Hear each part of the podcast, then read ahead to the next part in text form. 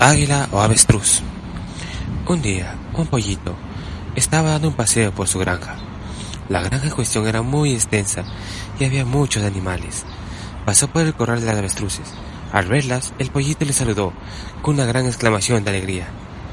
Pero al escuchar su voz, las avestruces metieron su cabeza en el suelo. El pollito